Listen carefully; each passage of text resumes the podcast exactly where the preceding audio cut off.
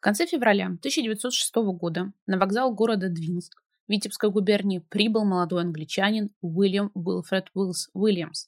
Официальной причиной его приезда – покупка земли, цена которой значительно просела из-за революционных событий предыдущего года. Неофициальную причину мистер Уильямс, который по батюшке был англичанином, а от матушки получил русскую кровь, тщательно скрывал. Его секрет выдавали только следы внутри колош от металлических букв «К» и «Ч». Сами буквы, как и вышиты инициалы на нижнем белье, молодой англичанин удалил еще в поезде. Из-за каких сигналов Чуковский стал политическим заключенным, какое влияние оказала цензура на его работу и жизнь в целом, где находится Медум и Порт-Артур, можно ли сейчас побывать в Курляндии и Маньчжурии, в этом эпизоде Чуковский и цензура, дореволюционный период. Вы слушаете подкаст «Подстрочник» о событиях и людях из дневника Корнея Ивановича Чуковского – этот подкаст для тех, кто когда-то учил историю, но все забыл. Вспоминаем и разбираемся вместе. С вами Александра Белогубова.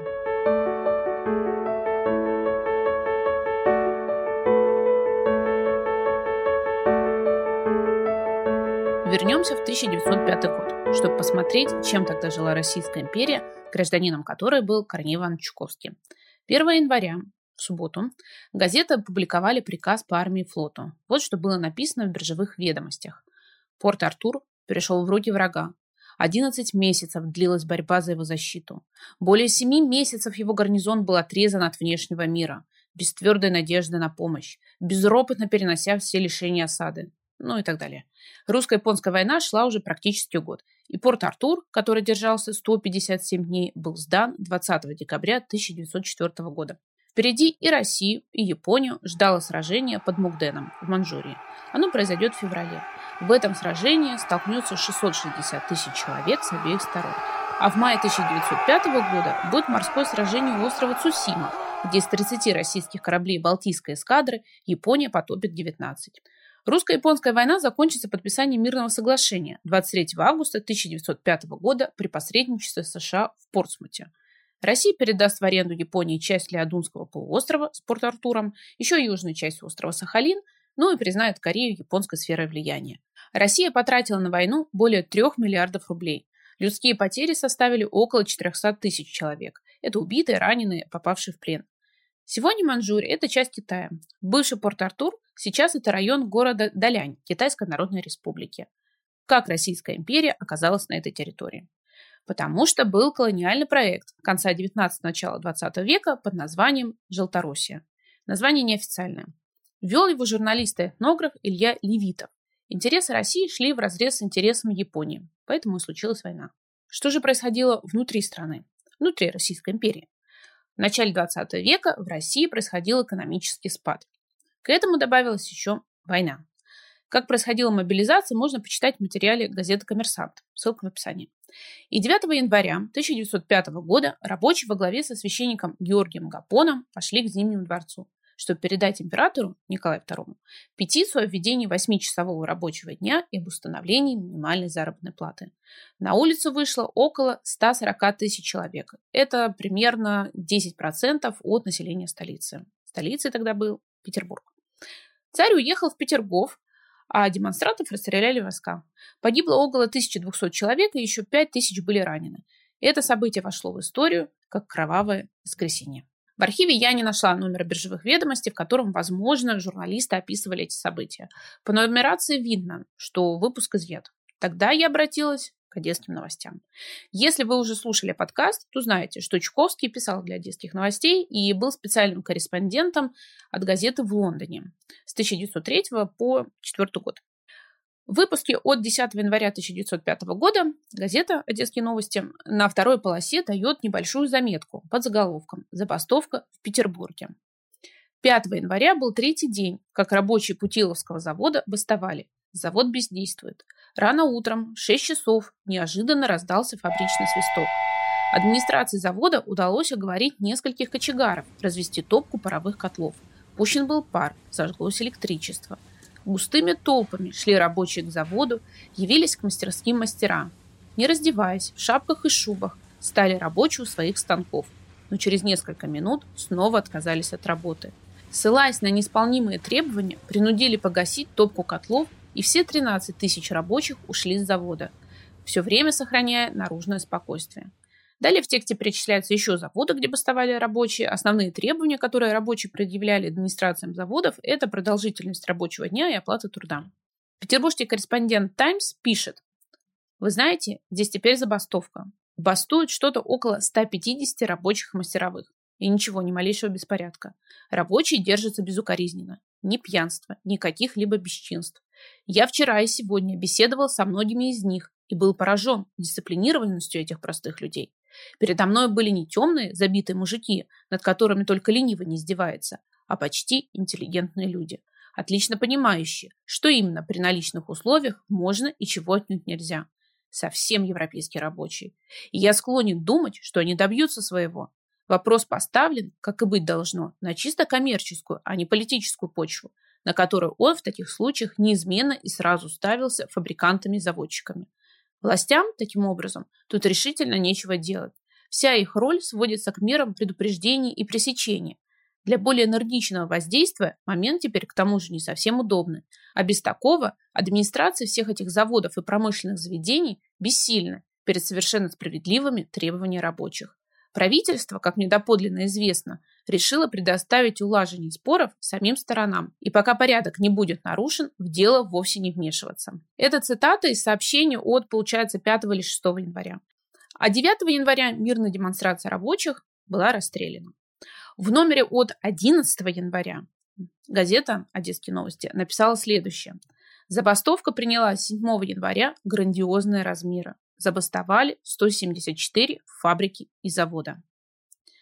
Помимо общих требований, газеты печатали и частные. Например, восстановить уволенного рабочего или, наоборот, уволить мастеров, которые жестоко обращались с рабочими. Принять на завод с сохранением прежней заработной платы прослужившего заводу 27 лет рабочего Степана Семеновича Копытовского. Он в безвыходном положении. С 16 февраля 1904 года машина ему отрезала 4 пальца правой руки, и с тех пор он получил только 20 рублей 40 копеек пособия от завода. Семейство – 6 человек детей. К бастующим заводам присоединились типографии. Именно поэтому 8 и 9 января газеты не вышли. В публикациях упоминается, что все статьи о стачках и забастовках в петербургских столичных газетах просматривались градоначальником. В общем-то, поэтому статей о демонстрации рабочих и расстреле демонстрации не было. Кровавое воскресенье демонстрацию рабочих возглавил отец Георгий Гапон. Наверное, это имя помнит каждый из школьной программы. Что вы знаете об этом человеке? Есть мнение, что он был провокатором, агентом охранки. Но в январе 1905 года его описывали как человека, внешность которого носит благородный отпечаток идеи самоотверженной борьбы за други своя. Он был сыном простого крестьянина Полтавской губернии. Как здесь не вспомнить э, маму Чуковского, Екатерину Корничкову, которая тоже была полтавской крестьянкой. Из гимназии Гапону исключили за политическую пропаганду. Через какое-то время он смог окончить семинарию. Но так как не бросил увлечение политикой, то получил тройку за поведение, что закрыло ему доступ в высшее учебное заведение. Гапон окончил духовную академию, стал священником. Именно Гапон, по мнению корреспондента газеты «Одесские новости», ввел политические требования в прошении о нуждах рабочего сословия. То, что рабочие несли царю. Фантастическая проповедь, которую в забвении святости своего сана ввел священник Гапон, и преступная агитация злонамеренных лиц возбудили рабочих настолько, что 9 января они огромными толпами стали направляться к центру города. В некоторых местах между ними и войсками вследствие упорного сопротивления толпы подчиниться требованиям, а иногда даже нападения на войска, произошли кровопролитные столкновения. Толпа устроила баррикады, установила красный флаг, у городовых отнимала шашки, митингующие ограбили оружейную фабрику Шафа. Корреспондент сообщал, что весь Петербург сидит без электричества, лавки заколоченные, не работает водопровод, по улицам разъезжают патрули. Биржа в панике. Из банковских контор усиленно требуются вклады. Вечером впуск на Николаевский вокзал был закрыт. Николаевский вокзал – это современный московский. Он выходит на площадь Восстания, бывшую Знаменскую площадь. А Восстание, потому что в 1917 году здесь снова соберутся рабочие и начнется февральская революция. Больше подробностей газета не дала. Но рядом на полосе одесских новостей есть сообщение из Парижа и Берлина. Париж. В утренних газетах Целые страницы заполнены подробностям о петербургских событиях, затемнивших интерес к войне и министерскому кризису. Берлин. Весь город содрогнулся от ужаса по получению известий из Петербурга. Понимаете? Целые полосы французских газет против небольших текстов в газетах империи. О чем же писали петербургские газеты? О русско-японской войне. Среди новостей и обсуждений нужно было ли сдавать Порт-Артур или крепость еще бы продержалась несколько месяцев, попадаются такие сообщения на нужды войны. Председательница дворянского дамского комитета Херсонской губернии Сухомлинова с глубокой благодарностью объявляет о поступивших пожертвованиях комитет на нужды больных и раненых. Деньгами поступило от председателя Одесской земской управы Сахарова с любительского спектакля 477 рубля 83 копейки и прочие суммы. Вещами от Домбровской 12 пакетов гигроскопической ваты, 5 пакетов марлевых бинтов по 10 штук и так далее. Или вот такое письмо в редакцию. Не раз писалось в газетах о том, что наш штаб не отвечает на телеграммы, посланные несчастными женами и матерями порт-артурских героев. Одна из таких матерей телеграфировала в Чифу, консулу, с оплаченным ответом. Но ответа не последовало. Наконец, послав господину Ладыжинскому, сотруднику русского слова, телеграмму, она получила ответ. И это не единственный случай. Многие дамы посылали к нему. Так слушайте же, несчастные жены, оставьте в покое всех этих консулов, интендантов, а посылайте господину Ладыжинскому телеграмму с оплаченным ответом. Русское слово – это московская газета, одна из самых массовых, тираж ее достигал миллиона экземпляров. При этом была практика, что в газетах печатали данные по погибшим. Например, в биржевых ведомостях под заголовком «Жертвы войны» сообщали, кто из офицеров погиб, умер от ран. А в приложении к биржевым ведомостям в иллюстрированном обозрении «Огонек» печатали портреты погибших офицеров. Практически в каждом номере и даже на первой полосе. Мне приглянулся один номер, на обложке которого фотография императорской семьи в стиле современного глянцевого журнала. Я ожидала, что текстом э, к фотографиям внутри журнала будет что-нибудь о Романовых. Но на деле оказалось, что рядом с фотографией императора и его семьи текст, как лечить гипнозом.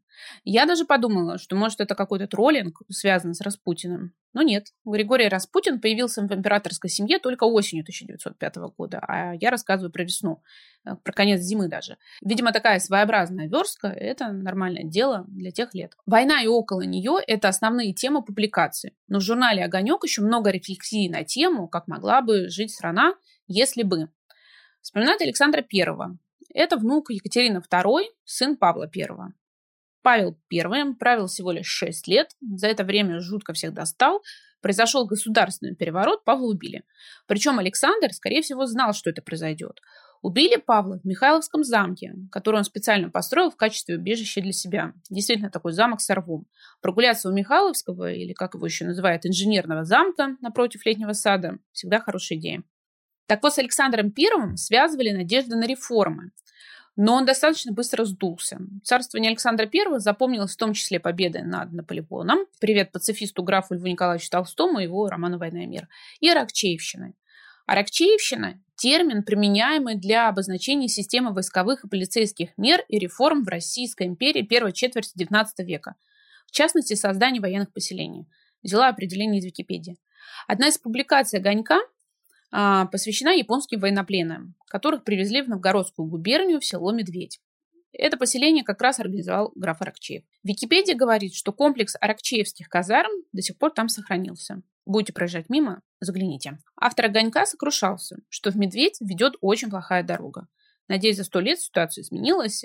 А еще в публикации был вопрос, зачем пленных японцев так далеко завезли. Ведь теперь за государственный счет их надо везти обратно в Японию а это дорого. Еще авторы «Огонька» рассуждали о патриотизме, а, вспоминали о либералах XIX века и их вынужденной миграции Российской империи. Был опубликован такой лонгрид «Заочный спор с Федором Достоевским» и его дневниковыми записями от 70-х годов XIX века. И вообще, мы так поставлены нашей европейской судьбой, что нам никак нельзя побеждать в Европе.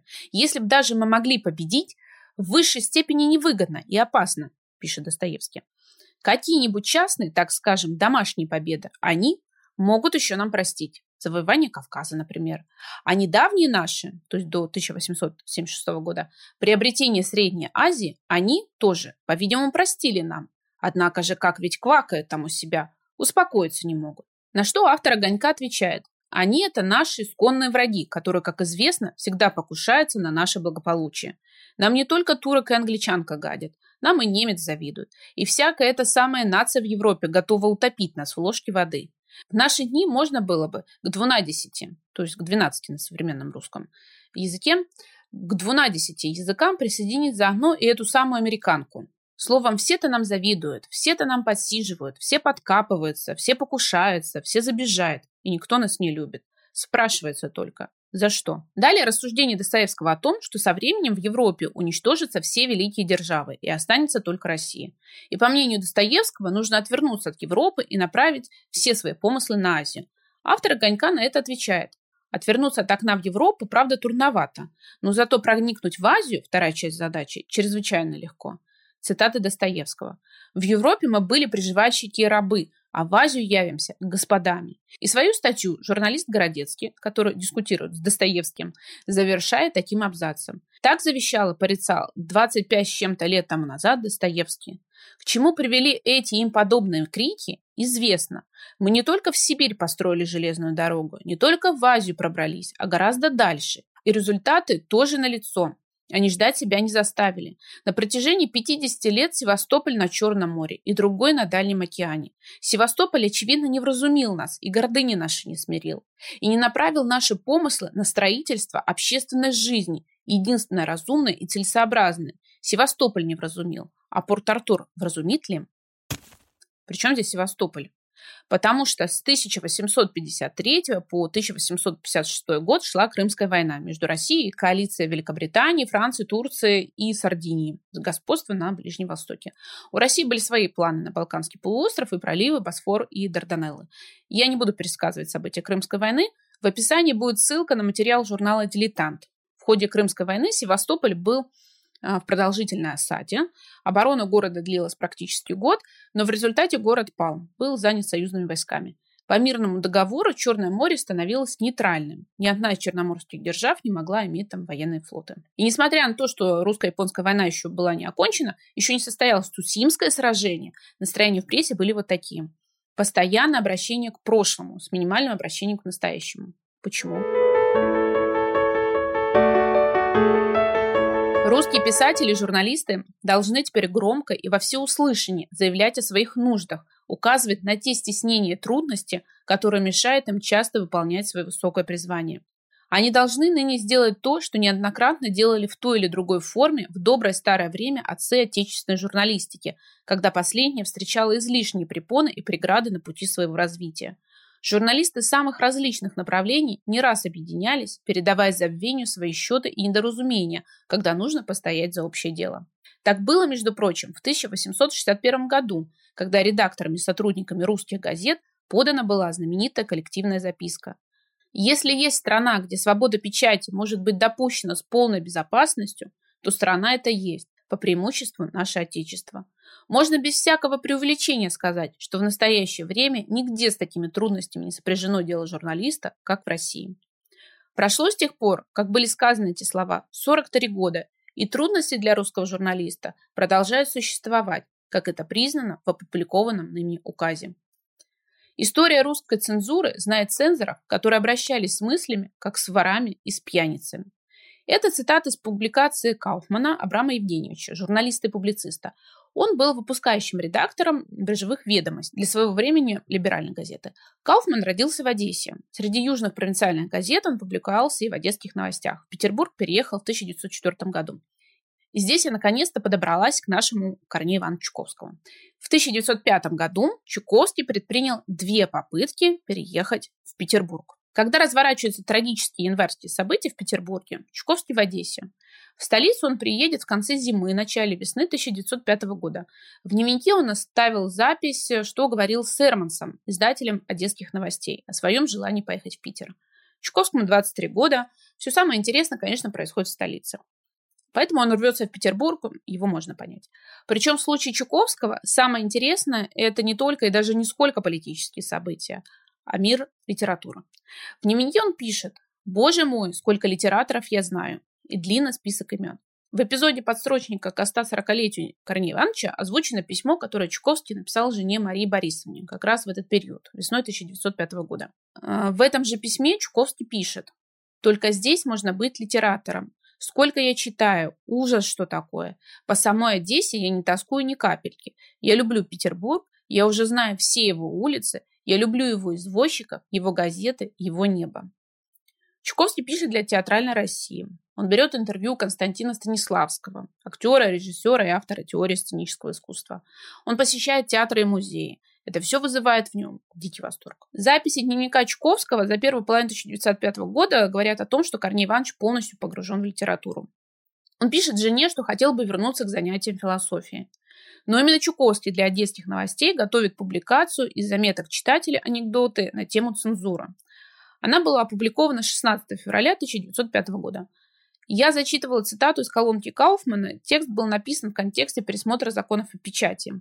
В 1905 году пресса жила и работала в соответствии с законом, принятым в 1865 году. И по мнению медийщиков начала прошлого века, этот закон устарел. Цензоры читали тексты перед публикацией вносили свои правки. Это касалось и периодики, и книг. Так вот, в своей саркастической публикации Чуковский повторяет вопрос. А зачем пересматривать этот закон? Мол, у нас и так все очень даже неплохо, если сравнивать с предыдущим периодом. И Чуковский приводит пример. Раньше драматургу Кацебу запрещено, например, было писать, что в России холодно. Вместо этого ему было велено написать, что в России живут только нечестные люди. А теперь у нас о климате говорить совершенно не возбраняется. Когда холодно, тогда и говорим холодно. Когда жарко, жарко и читатели наших заблуждений не вводим. Но даже в публикации о цензуре Чуковский скатывается в рассуждение о литературе. «А нет ли у вас какой-нибудь книжки одесского издания?» – спросила я в одной петербургской книжной лавке. «Как же, много. Плечи маркизы. Вот чего хочет женщина. А вот...» – и приказчик покраснел. «Тайна первой ночи. Книги ходки раскупаются быстро». Покраснела я. Вот что внес мой родной город в сокровищницу всероссийской культуры. В духовную жизнь своей страны он внес только кабацкий дух.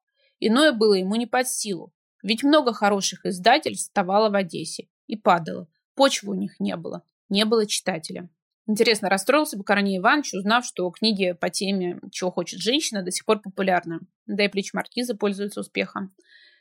Первую брачную ночь пропустим, поговорим о цензуре. За помощью и разъяснениями я обратилась к Елене Сониной, преподавателю Института высшей школы журналистики и массовых коммуникаций Санкт-Петербургского государственного университета. Лена, что это за вот такой указ от 1865 года, на который ссылаются и Кауфман, и Чуковский? Это одна из великих реформ Александра II. Александр II – это русский император, который пришел к власти в 1855 году.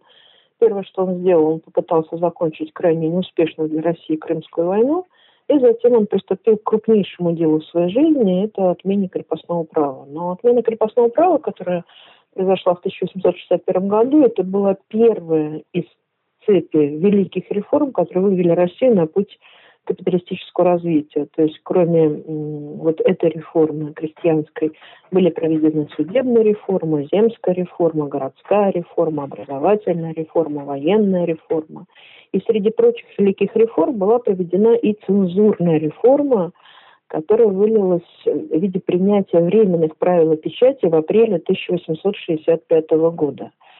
Э, во временных правилах печати 1865 года всего два пункта, но эти пункты, они перевернули существование русской журналистики, как и все великие реформы Александра II перевернули существование России, фактически ее выпинули из феодализма в капитализм. А, в цензурном законе 65 года, который действовал 40 лет, говорится, что, во-первых, от предварительной цензуры освобождается целый ряд изданий, издания правительственные, издания научные, планы, карты, чертежи, издания оригинальные определенным объемом, издания переводные определенным объемом и периодические издания, частные периодические издания, которые выходили в Москве и Петербурге при условии получения разрешение министра внутренних дел и внесение залога двух с половиной до пяти тысяч рублей. Это первый пункт. То есть вот эти издания освобождались от предварительной цензуры, соответственно, они подчинялись цензуре карательной. Это, конечно, синоним свободы слова. Потому что во всем мире отсутствие предварительной цензуры было, есть и будет считаться синонимом свободы слова. А второй пункт закона о печати 1865 года говорил о том, что преступление печати рассматривается в суде. Это очень важно, потому что до этого была административная мера давления на печать, то есть э, любой министр, ну, цензура находилась сначала в видении Министерства народного просвещения, потом в видении Министерства внутренних дел, и, в общем, любой чинов, крупный чиновник этого ведомства, либо какой-то другой чиновник, обратившись ведомство, которое занималось цензурой, могло потребовать наказать периодическое издание. А сейчас периодическое издание должны были наказывать исключительно в суде. А в суде, по судебной реформе, у нас была введена система адвокатуры, суд присяжного заседателя. То есть редактор мог защищаться, редактор мог представить какие-то документы, да, и объяснить, почему он напечатал что-то так или не иначе. То есть э, при административном методе давления на печать никто редактора не выслушивал, просто бабах, закрыть эту газету и все. А тут была возможность как-то оправдаться и как-то защититься. Другая проблема, что цензурная реформа 65 года была принята почти на излете вот этих великих реформ, потому что в апреле 66 года, ровно через год, случилось первое покушение на Александра II, у решетки летнего сада, и с той поры вот эти реформы, они, в общем-то, попытались как-то сворачиваться. И если первый пункт цензурного закона 65 года работал, освобождение от предварительной цензуры, то второй пункт э, преступление печати рассматривается в суде почти не работал. Его юридически никто не отменял. Но фактически снова стала преобладать административная мера давления на печать. В журнале «Огонек» приложение к биржевым ведомостям я прочитала по-моему, это были воспоминания Кауфмана о том, как э, цензурировалось, э, цензурировались газеты в Одессе.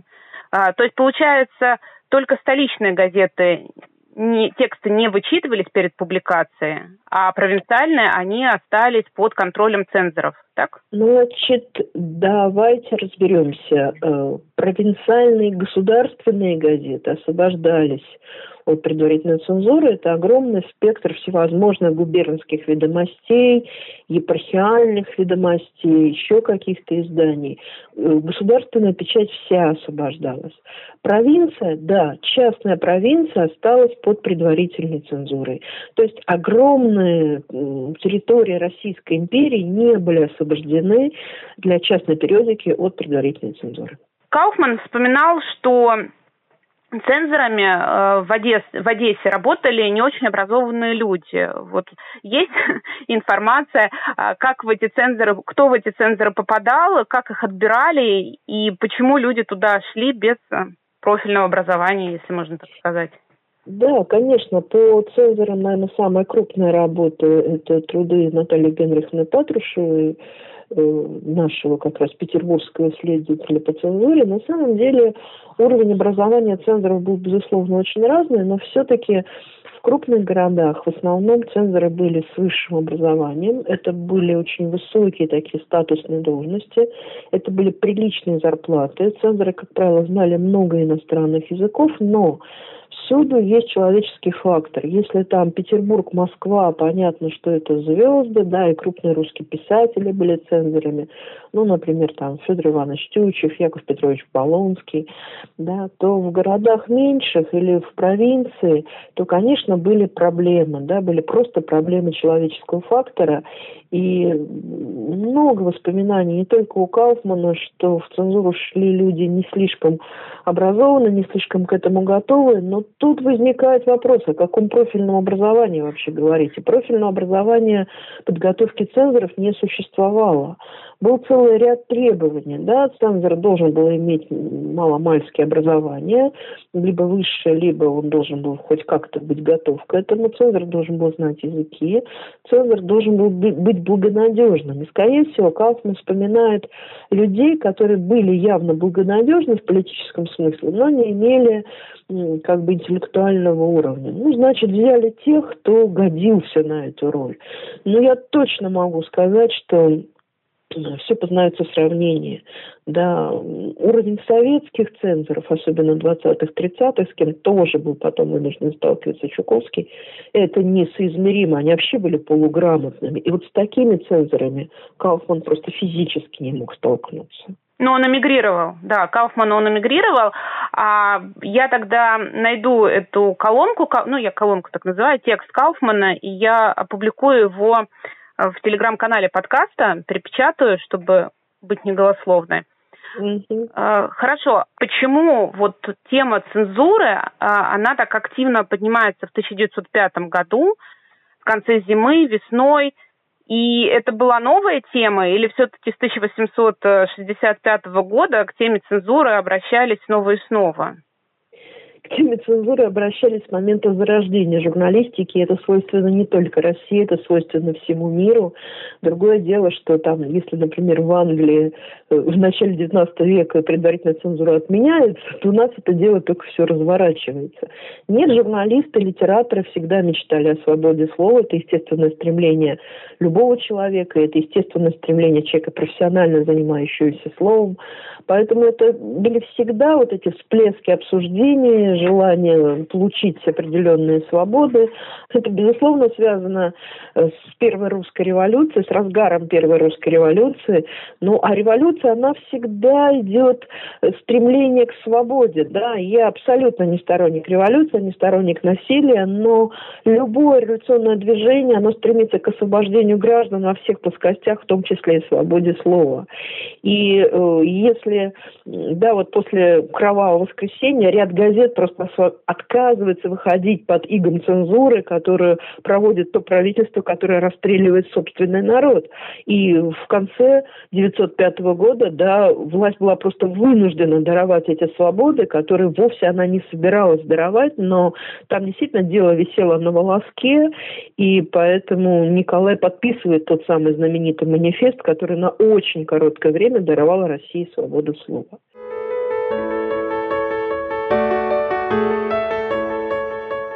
Лето 1905 года Чуковский провел в Одессе.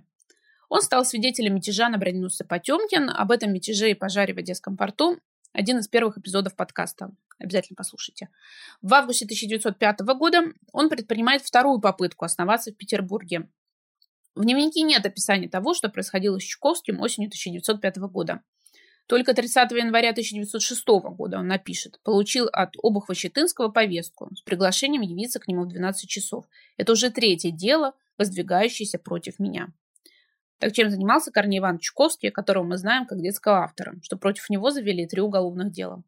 Корней Чуковский организовал сатирический журнал «Сигнал». Подробно приключения, связанные с журналом, он описал в очерке «Сигнал», Текст Чуковский подготовил во второй половине 60-х годов за несколько лет до смерти. Если кратко, то дело было так.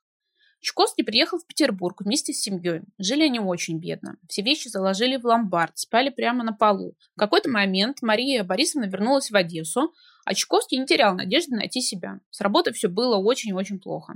В это время столица ходила ходуном от революционных выступлений. Была предпринята попытка организовать Государственную Думу.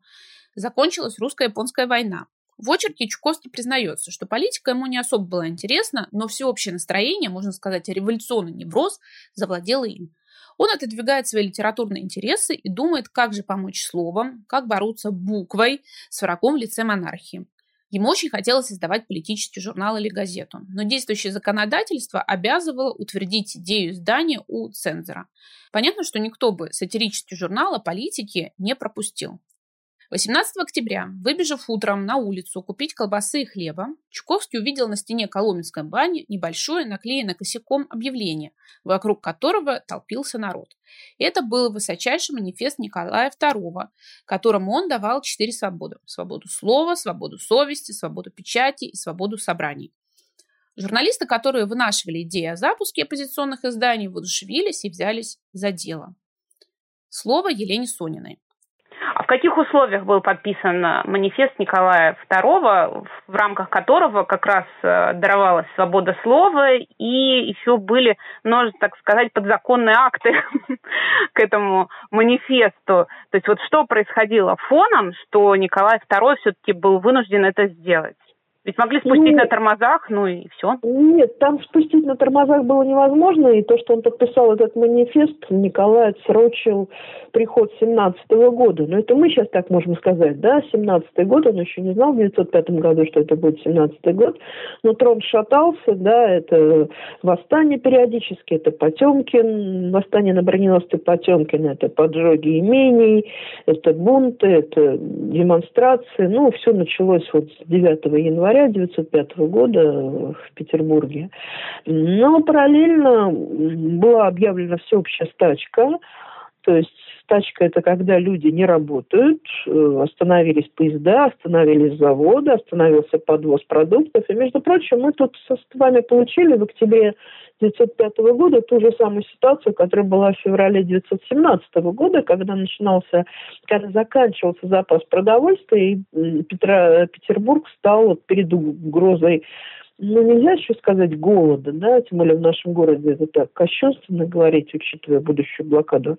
Но, в общем, перед угрозой, которую Николай понимал, что вот еще немножко и все совсем закончится, и текст манифеста был подготовлен в виде проекта Сергеем Юльевичем Витта, и фактически Витта объяснил Николаю, что вот это последний шанс спасти самодержавие, и Николай подписал этот манифест, и до конца жизни не мог простить Витта, что он подписал, а на самом деле, если бы он подписал раньше, он таким образом выводил благожелательно настроенную к нему часть общества из участия в революции. То есть накал революции был бы снижен еще раньше.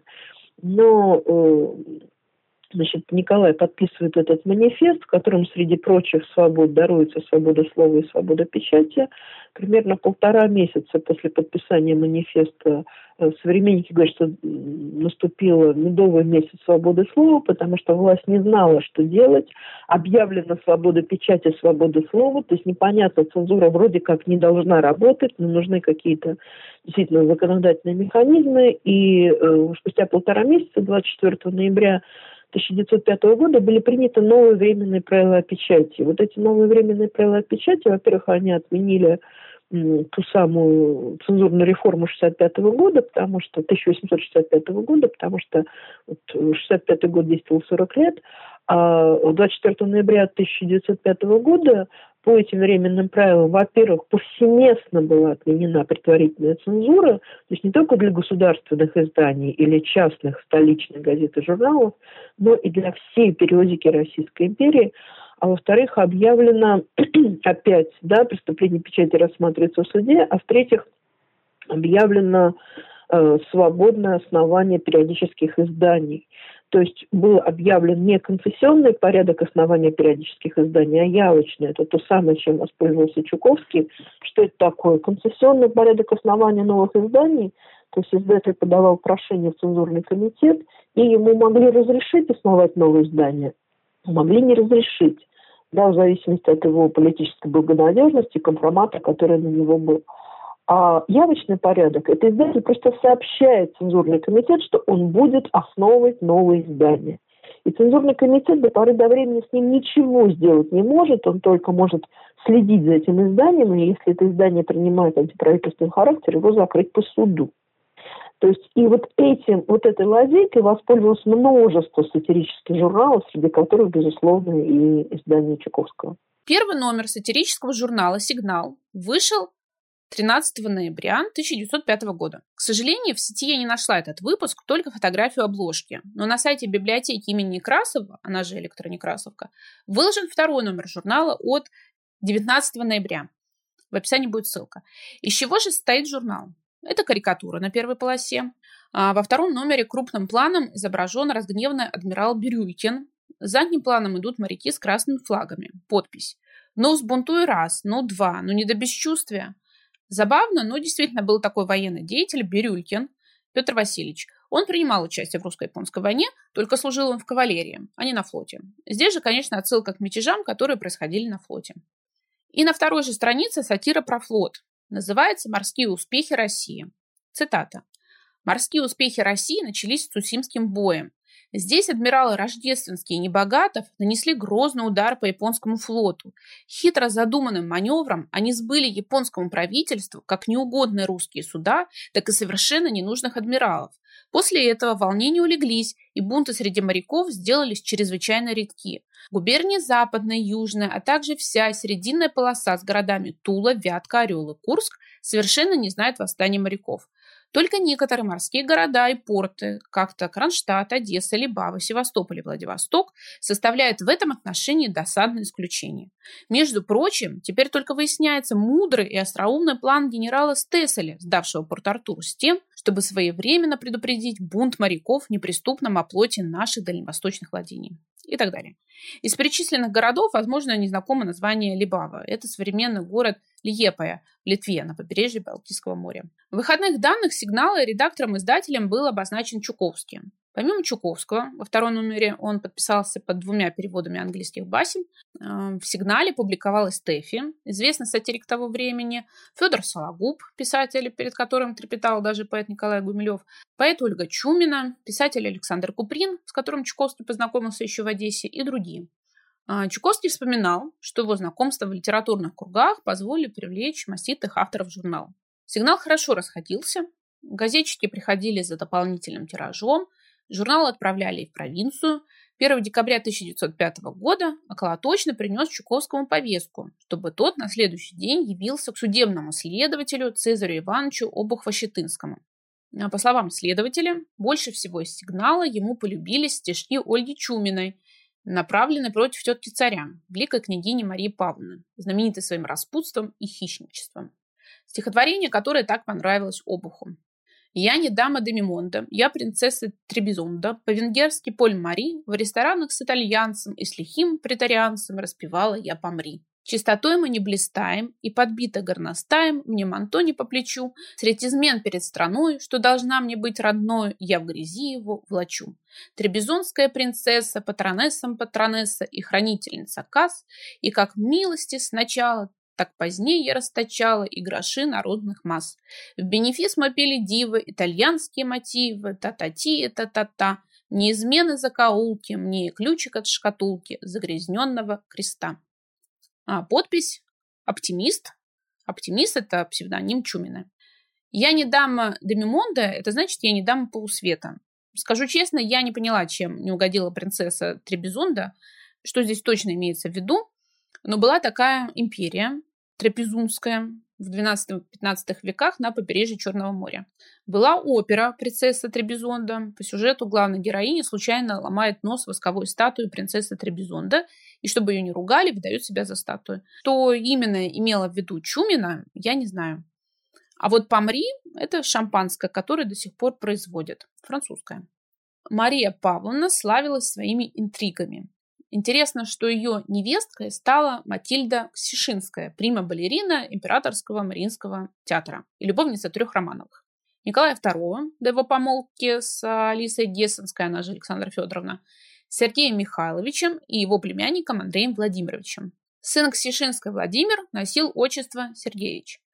В апреле 1917 года, я так сразу на 12 лет перескочу, когда Ленин вернулся в опломбированном вагоне из Германии в Петроград, после речи на финляндском вокзале он поехал в особняк Сишинской на Петроградской стороне. Нет, не с дружеским визитом. В особняке большевики разместили свой штаб, а, перевернули в нем все вверх дном. Это был такой продуктивный пиар-ход, потому что Ксишинскую, как и ее будущая свекровь, в народе не любили. Сейчас в особняке Ксишинска расположен музей политической истории России. Лет 10 или 15 назад там на экскурсии я услышала интересную фразу. На историю нужно смотреть со стороны. Именно поэтому экспозиция музея заканчивается 2000 годом. Чуковский в очерке «Сигнал» вспоминал, что первый номер журнала вышел слабым, а потом редакция разогналась. Тираж доходил до 100 тысяч экземпляров. Конечно, нашей главной мишенью был царь, вспоминал Чуковский. Мы называли его злоумышленником, хулиганом, пигмеем, воробьем, по которым стреляет из пушек и прочее. Мы пророчили ему такой же конец, который постиг его прапрадеда Павла. Это в номере 4, журнал «Сигнал». Здесь имеется в виду Павел I, которого я упоминала. Четвертый номер сигнала не вышел в продажу, тираж конфисковали. Но первый раз Чуковского арестовали за то, что вышло в первых трех номерах сигнала. Его обвинили в оскорблении величества и члена царствующей фамилии, а также в потрясении основ государства. Причем Чуковский не ожидал, что его арестуют и отправят в заключение. Буквально накануне он писал жене Марии Борисовне. «Завтра выходит наш номер, я пришлю его тебе в бандерольке, и деньги к нам вернутся. Номер будет очень хороший, большой, богатый материалом и рисунками, лучший из всех наших номеров». В этом же письме Петербурге оцепенение, и никто не знает, что будет дальше. У нас ведь так. Когда начинаются забастовки, так все думают, что забастовки будут длиться всю жизнь. А когда репрессии, так всем кажется, что репрессиям не будет конца. В газете «Русское слово» от 5 декабря 1905 года была напечатана такая заметка. 2 декабря был арестован издатель иллюстрированного сатирического журнала «Сигнал» Чуковский. Для освобождения от ареста от него требовали залог в сумме 10 тысяч рублей. Привлечена к уголовной ответственности Чумина, поместившая в сигнале свое стихотворение. 10 тысяч рублей это была огромная сумма.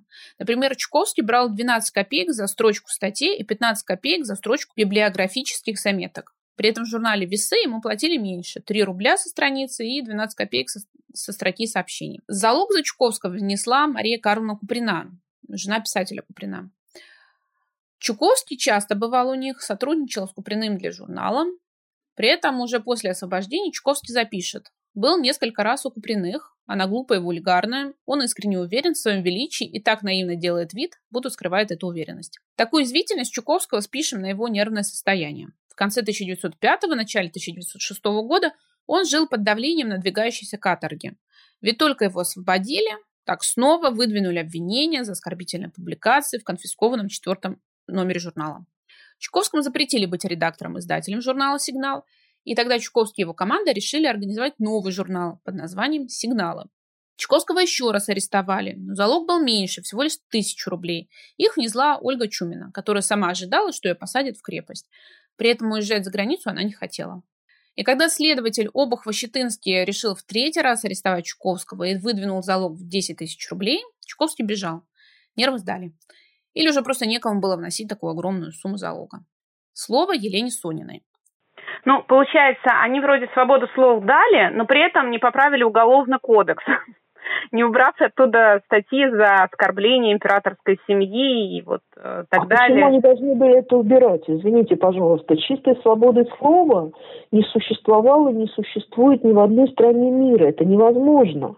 Любая свобода слова должна быть ограничена. Почему оскорбления власти должны были изыматься из уголовного права? Я не очень понимаю. Свобода слова – это возможность говорить, не нарушая других прав. Мы можем высказывать разные точки зрения, но мы не должны никого оскорблять. А Поэтому вот я э, тут не вижу никакого противоречия. Что м, публиковалось вот в этих сатирических журналах, это действительно были оскорбления или это была жесткая сатира, Э, ну, современной, вот в действительности сейчас, где мы живем, есть ли подобные журналы? Безусловно. Вот в этом шквале сатирических журналов, на самом деле, толком никто не знает, сколько там их было, потому что огромное количество неучтенных, неучтенных, ряд исследователей называет цифру 300, ряд исследователей называет цифру, цифру 400, ряд исследователей говорит, что в районе 500, но точно никто не скажет. И там, конечно, там вылилось вот то, что годами запрещалось род затыкали. И там ряд изданий был, ну, более-менее приличный, просто вот, как вы говорите, с сатирой, да. Но большая часть изданий, она была абсолютно неприлична. Она э, переходила все допустимые пределы, она смешивала не только царскую власть, не только чиновников, но и просто сторонников монархии с грязью, подобляла их самым низменным, обвиняла их в самых низменных чувствах. Она э, давала абсолютно, были и полупорнографические, порнографические изображения. То есть на самом деле э, я бы сказала, при всем при том, что, мне кажется, я придерживаюсь все-таки либеральных, а не консервативных взглядов, но, тем не менее, вот эта свобода печати первой русской революции, она обернулась вседозволенностью первой русской революции. И то, что власть пыталась это остановить, она делала правильно.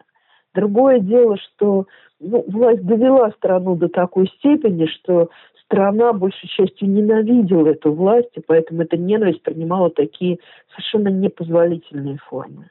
А где сегодня мы подобные вещи можем увидеть? Ну, в России только в рисунках в интернете. В печатном виде нигде. В Европе подобные вещи не на уровне оскорбления, а на уровне жесткой сатиры можно встретить в бумажной периодике. Да, действительно. А Чуковский вспоминал, что тираж журнала доходил до 100 тысяч экземпляров. То есть они выпускали какое-то количество, к ним приходили еще распространители, они допечатывали, отправляли в провинцию. 100 а, тысяч экземпляров – это много, и кто читал такие журналы с учетом того, что, в общем-то, грамотного населения во всей стране было, ну, не так много, как сейчас, там, около 20%. Ну, во-первых, я не уверена в точности вот этих цифр 20%, потому что, опять-таки, разные исследователи называют по-разному. Но, тем не менее, вот эти тонкие, иллюстрированные сатирические, юмористические журналы, они ориентировались на городское среднее население. В городах, я думаю, ну, опять-таки, да, это я думаю, это не точно социологические данные, но я думаю, что процентов 90-95 было грамотных. То есть э, это среднее население, что имеется в виду под средним населением? Это молодежь. Прежде всего, это молодежь. Это небогатые чиновники, это офицеры в низких э, званиях, чинах, да, это, ну, вот там Акакий Акакевич, пожалуйста, да, вот классика, если мы берем гоголевскую шинель. Это и нижний слой э, читательской аудитории, кухарки, прачки, приказчики, дворники. Другое дело, что самый низший слой э, читательской аудитории все-таки скорее исповедовал чаще консервативные взгляды, монархические. А вот средний слой, то есть люди, которые имели хоть какое-то либо образование, либо, ну, как, ну, средний слой – это уже люди, имеющие образование, там хотя бы на уровне гимназии. Эти люди как раз были очень сильно либерально настроены, а часть даже и демократически настроена. Из низших слоев, пожалуй, можно еще взять пролетариат рабочих. Вот они скорее все-таки не были монархически настроены. То есть эти журналы читали, ну, почти все, и более того, я просто сейчас вам цитату, цитату прочту из мемуаров Михаила Левицкого, и тут понятно, что читали не только низшие средние слои, более того, на эти журналы заглядывались и более высокие представители социальных слоев. Э, цитирую, не могла не броситься в глаза та притягательная сила, какой обладали тогда торчавшие на каждом шагу, перегруженные всякими пулеметами, буреломами и занозами газетчики. Перед ними обязательно останавливался молодой щеголеватый моряк, и товарищеского типа аптекарский помощник, и чем-то озабоченный военный генерал, и спешащий по делу солидный купец – и вслед за стриженной курсисткой или банковским чиновником протягивал свой пятак, свой гривенник, грузный старичок в пальто с зелеными или малиновыми отворотами. В газетной хронике отмечался спрос на эти листки даже со стороны участковых приставов, околоточных паспортистов и прочих полицейских чинов. То есть на самом деле город читал – город читал, и это, да, это большие тиражи, 80, 90, 100, но это вот был тот всплеск, безумие просто какое-то творилось, и все вспоминали, что вот эти цвета, прежде всего красный, он просто заполонил журналистику 905 года, а в Царском селе просто даже запрещали продавать номера журналов, у которых преобладал красный цвет. Но это вот этот всплеск, который ну, у ведущих сатирических журналов той эпохи, там, у пулемета, у жупила, у адской почты, у зрителя, они были. Но мы же понимаем, да, вот смотрите, тот же Чуковский, у него сигнал вышло четыре номера, потом он быстренько переконвертировался, стал выпускать сигналы, тоже вышло четыре номера. Большая часть этих номеров были арестованы, а тиражи тоже, да, я просто читала, что там газетчики это продавали, за ним гнались э, полицейские, они там у них как-то убегали, они прятали эти номера в каких-то своих складах, газет, э, полицейские пытались конфисковывать товар у газетчиков, потом, значит, они там какую-то жалкую кучку конфисковывали, потом газетчики мчались на свой склад, снова хватали эти номера, снова бегали продавать. В общем, это такая система была, конечно, аховая абсолютно, вот это распространение вот этой журналистики, и эти 80-90 тысяч расходились. И сейчас довольно сложно вот даже ну, для коллекции поймать эти номера, потому что ну вот огромные тиражи, они сохранились. Были журналы, имевшие гораздо меньше тираж, и они пропали, либо они конфискованы, либо уничтожены, либо они разорваны, либо погибли. Поэтому мы, по большому счету, сейчас не можем сказать точно, сколько же там всего выходило. -то. То, что много, это безусловно. А, в очерке «Сигнал» Чуковский пишет, что сразу поехал в Медум. Об этом месте он слышал от сына Чернышевского, Михаила Николаевича. Да, того Чернышевского, который написал роман «Что делать?». «Что делать?» – вопрошал Чуковский.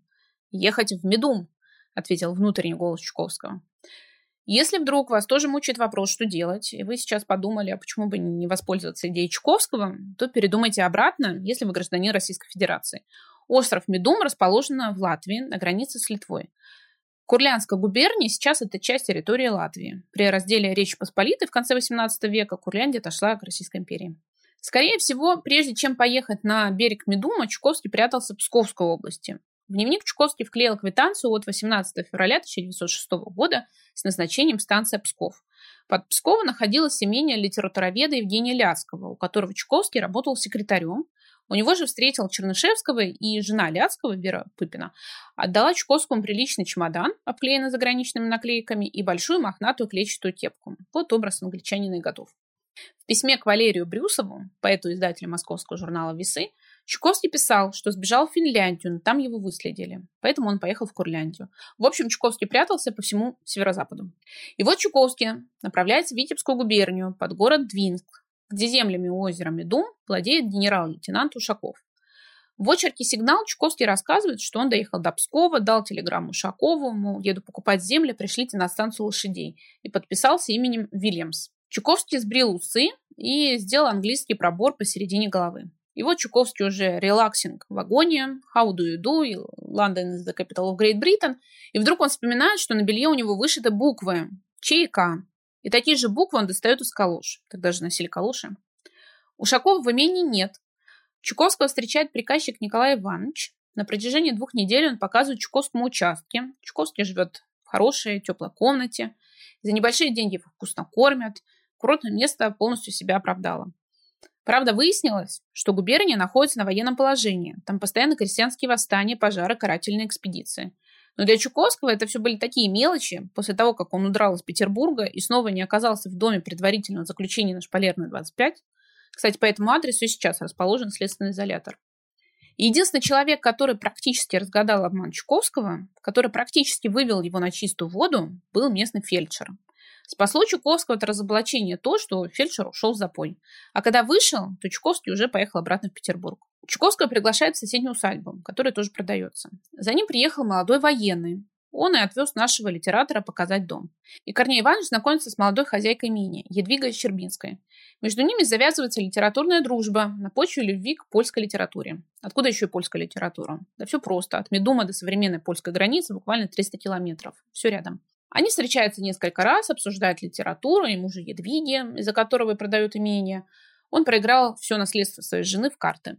Потом Едвига внезапно уезжает с мужем, которого, к большому удивлению Чуковского, зовут Владислав Иванович Обух-Ващетынский. Да, это родной брат следователя Цезаря Обуха, который так настойчиво пытался отправить Чуковского за решетку, от которого Чуковский прятался на озере Медум. Чуковский возвращается в Петербург в середине марта. На 22 число назначен суд. Это не первый суд над Чуковским, просто на предыдущем Чуковского оправдали. Но следователи Обух Ващетынский и прокурор Камышанский не желали сдаваться. Суд 22 марта прошел при закрытых дверях. Чуковский предполагал, что его посадят на один год в крепость, хотя при себя говорил, я не типичный государственный преступник.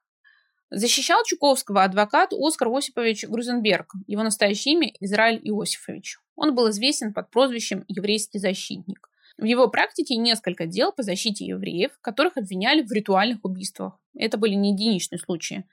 Но самым резонансным делом стало дело Бейлиса, приказчика кирпичного завода. Его обвинили в убийстве 12-летнего мальчика с тем, чтобы добавить кровь христианского ребенка в мацу. Процесс шел два года, с 11 по 13 год. Еще Грузенберг был членом Конституционной демократической партии, она же партия кадетов. В этой партии состоял Владимир Дмитриевич Набоков, отец писателя Набокова, с которым Чуковский, ну и не только с ним, в 16 году поедет в Англию. В 1906 году, когда идет судебное разбирательство над Чуковским, он пишет Брюсову, что если бы не моя судебная волокита, давно уже был бы в Оксфорде. Чуковский искал место лондонским корреспондентом от какого-нибудь петербургского издания, но так и не сложилось. Заседание по делу Чуковского было закрытым. Литератор вспоминал это так. Как важного преступника, оскорбление величества, меня вводят на скамью посудимых два солдата с обнаженными шашками. Солдаты так и стоят до конца заседания. В зале суда нет одного человека, лишь жена моя Мария Борисовна. Она только что приехала в Питер, чтобы присутствовать на страшном судилище. Сидит одиноко в далеких рядах. Прокурор Камышанский перелистывает мой бедный сигнал и демонстрирует один за другим его преступные выпады против священной особы царя. И вот берет слово Грузенберг. Представьте себе, что я, ну хотя бы вот на этой стене, рисую, предположим, осла. А какой-нибудь прохожий ни с того ни с сего заявляет, это прокурор Камышанский. Это оскорбляет прокурора? Кто оскорбляет прокурора? Я ли, рисуя осла, или тот прохожий, который позволяет себе утверждать, будто в моем простодушном рисунке он видит почему-то черты, уважаемого судебного деятеля. Ясное дело, конечно, прохожие. То же происходит и здесь. Что делает мой подзащитный?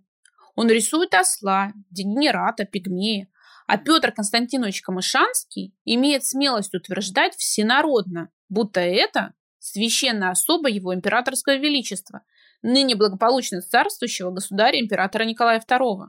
Пусть он повторит эти слова и мы будем вынуждены привлечь его, прокурора, к ответственности, применить к нему, к прокурору, грозную 103 статью, карающую за оскорбление величества. Выпитив крахмальную грудь и глядя сверху вниз на прокурора, Грузенберг допрашивает его как подсудимого.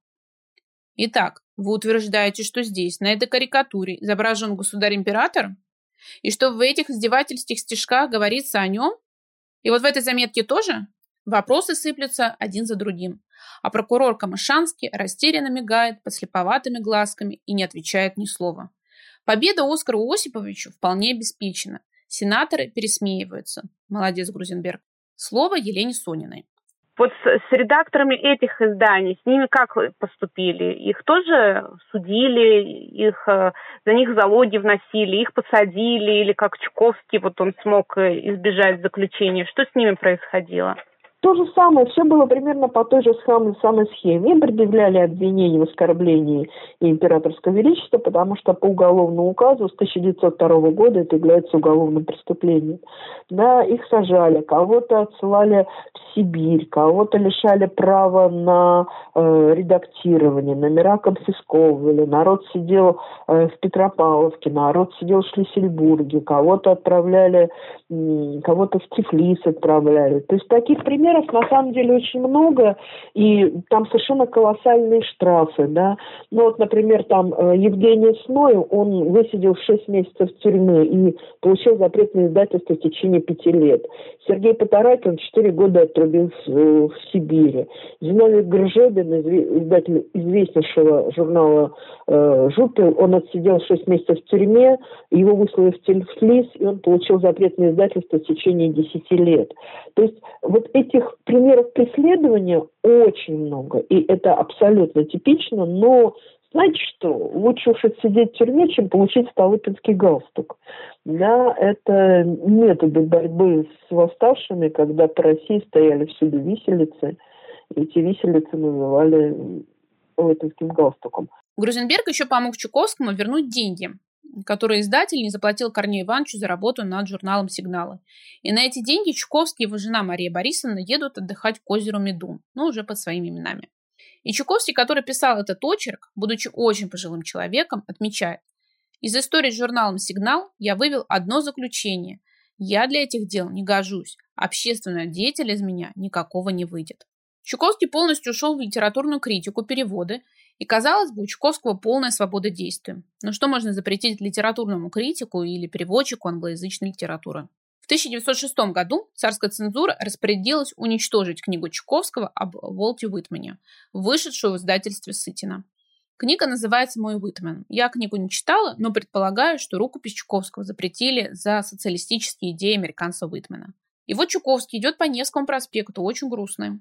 Навстречу ему Федор Фидлер, немец, влюбленный в русскую литературу. Так Чуковский охарактеризовал его в Чкоколе.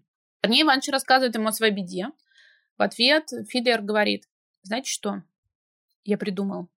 Зайдем в эту парадную, и там Чуковский идет за ним, окрыленный надеждой. Вдруг Фидлер знает какого-нибудь важного цензора. Они поднимаются на верхний этаж, а там фотоателье фотографа Карла Булы. Чуковский в недоумении. «Зачем вы привели меня сюда?» Фидлер отвечает, а затем, чтобы сняться. Снимемся вдвоем для потомства, для истории. Я повешу вашу карточку в музей и напишу на ней крупными буквами. Корней Иван Чуковский в тот день, когда цензура запретила его книгу. Настроение Чуковского улучшилось. В фотоателье Булы можно попасть и сейчас. Невский, 54, четвертый этаж, там частный музей, очень рекомендую. Еще об одной фотографии, на которой есть Чуковский, который сделал Карл Була, я рассказывала в телеграм-канале. Ссылка на него в описании. А как э, регулировалась периодическая печать э, вот между революциями с 1905 по 17 год? Были какие-то изменения, послабления или наоборот гайки еще больше закрутили? Ну вот после манифеста 17 октября, да, вышли временные правила 24 ноября 1905 года, которые, безусловно, это такой апофеоз свободы слова, насколько это вообще было возможно. И понятно, что это было, было вызвано тем, что революция наступает, что трон шатается, что трону надо себя защищать. Но в декабре 1905 года революция пошла на спад, да, разгроблено московское вооруженное восстание на Красной Пресне, и Самодержавие, почувствовав свою силу, оно начало снова закручивать гайки с 1906 года. Весной 1906 года были приняты новые временные правила печати, где, во-первых, предварительной цензуре подвергались иллюстрированные издания, и потом снова частная провинция снова была отдана под предварительную цензуру. Потом было целый ряд ограничений, когда министр внутренних дел получал возможность изымать какие-то темы с печати, которые считаются не неудобными. И, в общем-то, потом вся история вот до 17 года – это история закручивания гаек. Но там, правда, еще добавляется у нас 1914 год, Первая мировая война, а войну всегда цензурные правила ужесточаются, и была введена военная цензура, да, положение о военных корреспондентах, цензура по закону военного времени, поэтому тут, в общем-то, понятно. 17 э, год там была опять короткая такая вспышка, да, когда самодержавие было Э, свергнуто, когда пришло Временное правительство. Временное правительство сначала приняло более-менее либеральные законы, опять очень похоже на ноябрь 1905 года, опять была отменена предварительная цензура и все прочее. Но после попытки большевиков устроить переворот, Временное правительство опять отменило собственный указ, опять стало закручивать гайки. То есть, в общем-то, вся история цензуры не только 905-го, начала 20 века, да, но вся история цензуры в России Российской империи это история таких качелей. От послаблений к жесткости, но как-то чаще качели, качали в сторону жесткости. Стало ли легче Чуковскому после революции, когда власть полностью перешла в руки большевиков? Нет. Цензура так его и терзала. Пока я готовила этот эпизод, вычитала такое словосочетание, которое использовали журналисты в 1905 году. Цензорская кастрация. Вот цензорская кастрация никуда не делась. Но об этом поговорим в другом эпизоде. В качестве эпилога к этому эпизоду и пролога к следующему я выбрала такую запись из дневника Чуковского от 16 января 1925 года. Замечательнее всего то, что свобода печати хотят теперь не читатели, а только кучка никому не интересных писателей. А читателю даже удобнее, чтобы ему не говорили правды. И не только удобнее, но, может быть, выгоднее. Так что непонятно, из-за чего мы бьемся, из-за чьих интересов. И здесь бы уже остановиться, но у меня есть постскриптум. Эта история не имеет прямого отношения к Чуковскому, но также связана с ним, как и русско-японская война и Манчжурия. Весной 2019 года, тогда еще не иноагент Юрий Дудь, который сейчас выполняет функции иностранного агента, выпустил фильм «Колыма. Родина нашего страха». Я поделилась впечатлениями от просмотра этого фильма в одной из экстремистских соцсетей. Итак, я узнала, что, во-первых, моя коллега Анастасия Королева, юрист, разбирающийся в гостиничной отрасли из Магадана, а во-вторых, ее дедушка родился в Манчжурии. Мне, как человеку, который вырос на другой стороне континента, было это все очень интересно. Когда я готовила эпизод, я вспомнила рассказ Насти о дедушке и попросила записать эту историю для эпизода. Начали с Манчжурии, Манчжурии закончим. История моей семьи связана с Китаем.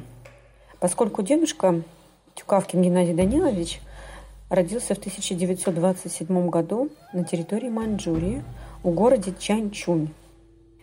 Меня всегда привлекала эта надпись у дедушки в паспорте место рождения Чанчунь. Было так интересно и звучание такое непривычное для русского языка. Но дедушка а, жил большую часть жизни на территории Советского Союза. И историю эту мне рассказывали с детства. Наша семья, семья дедушки, переехала после революции на территорию Китая, в Манчжурию. Тогда много было русских, Харбин, да, известный. А, и, соответственно, дедушка приехал оттуда с Забайкалья вместе с супругой. Он был казак. И основали, основались в этом городе Чанчунь. Там была, строились российские власти еще до революции КВЖД, Китайскую Восточную железную дорогу. Есть мнение, что дедушка работал как раз на КВЖД, прадедушка. А дедушка, родившись в 1927 году, уже в пять лет начал работать. Работал он на фабрике кондитерской. Была у него задача такая важная. Он бил яйца. У него даже сохранилась фотография. Он стоит с другом в такой форме серой, отшитой, похожей на военную. И такие шапочки у них на голове интересные. Это в достаточно хорошем состоянии фотография. Были у него и другие фотографии, уже более в возрасте таком взрослом. У него, у него достаточно много было друзей русских, но и китайцы тоже были. В 1945 году советские войска вошли на территорию Манчжурии и освободили от ее японских оккупантов. Дедушке было предложено вернуться в Советский Союз вместе с советскими войсками. И он уехал. Семья его осталась на территории Китая. Дедушке было предложено работать в городе Магадане. Он согласился, приехал и думаю, что он был в шоке от увиденного, потому что в 17 лет его определили работать в город, которым, собственно, состоял в основном из лагерей. Находились там преимущественно политзаключенные, и было достаточно много приисков, на которых работали как раз заключенные. На территории Магадана также были японские лагеря, в которых находились японские военнопленные. Собственно, они отстраивали город. После войны город практически, ну, у него были в основном бараки на территории города, и так как таковых домов обитаемых не было. Дедушка у них, а, поскольку знал два языка, да, и китайский, и японский, он работал как раз переводчиком. Надо сказать, что семья дедушки всегда хотела вернуться в Советский Союз, и им это удалось сделать в 50-е годы. Они приехали, но никакой связи с дедушкой у них не было, поэтому им пришлось их, его еще искать. Они нашли все-таки дедушку, дедушка к ним приезжал. Мама даже помнит, как она жила в доме у прадеда, ну, своего деда, да, моего прадеда. Дедушка прожил в Магадане до 80-х годов. Но при этом он практически никогда не вспоминал те сложные времена, не говорил по-китайски японски, когда даже я его просила. И вообще был достаточно немногословен, особенно на том периоде времени. Вы слушали подкаст «Подстрочник» о событиях и людях из дневника Чуковского. Если вам приятно и интересно слушать подкаст, то меня, автора, можно поддержать через сайт Boosty. Я организовала два сбора. Один просто поддержать. Второй я очень хочу собрание сочинений Чуковского в 15 томах издательства Терра. Оно очень дорого стоит, но мне, как чукофилу, хотелось бы его иметь. Все ссылки в описании. Делитесь эпизодами в соцсетях, ставьте звездочки и сердечки на тех платформах, где это возможно.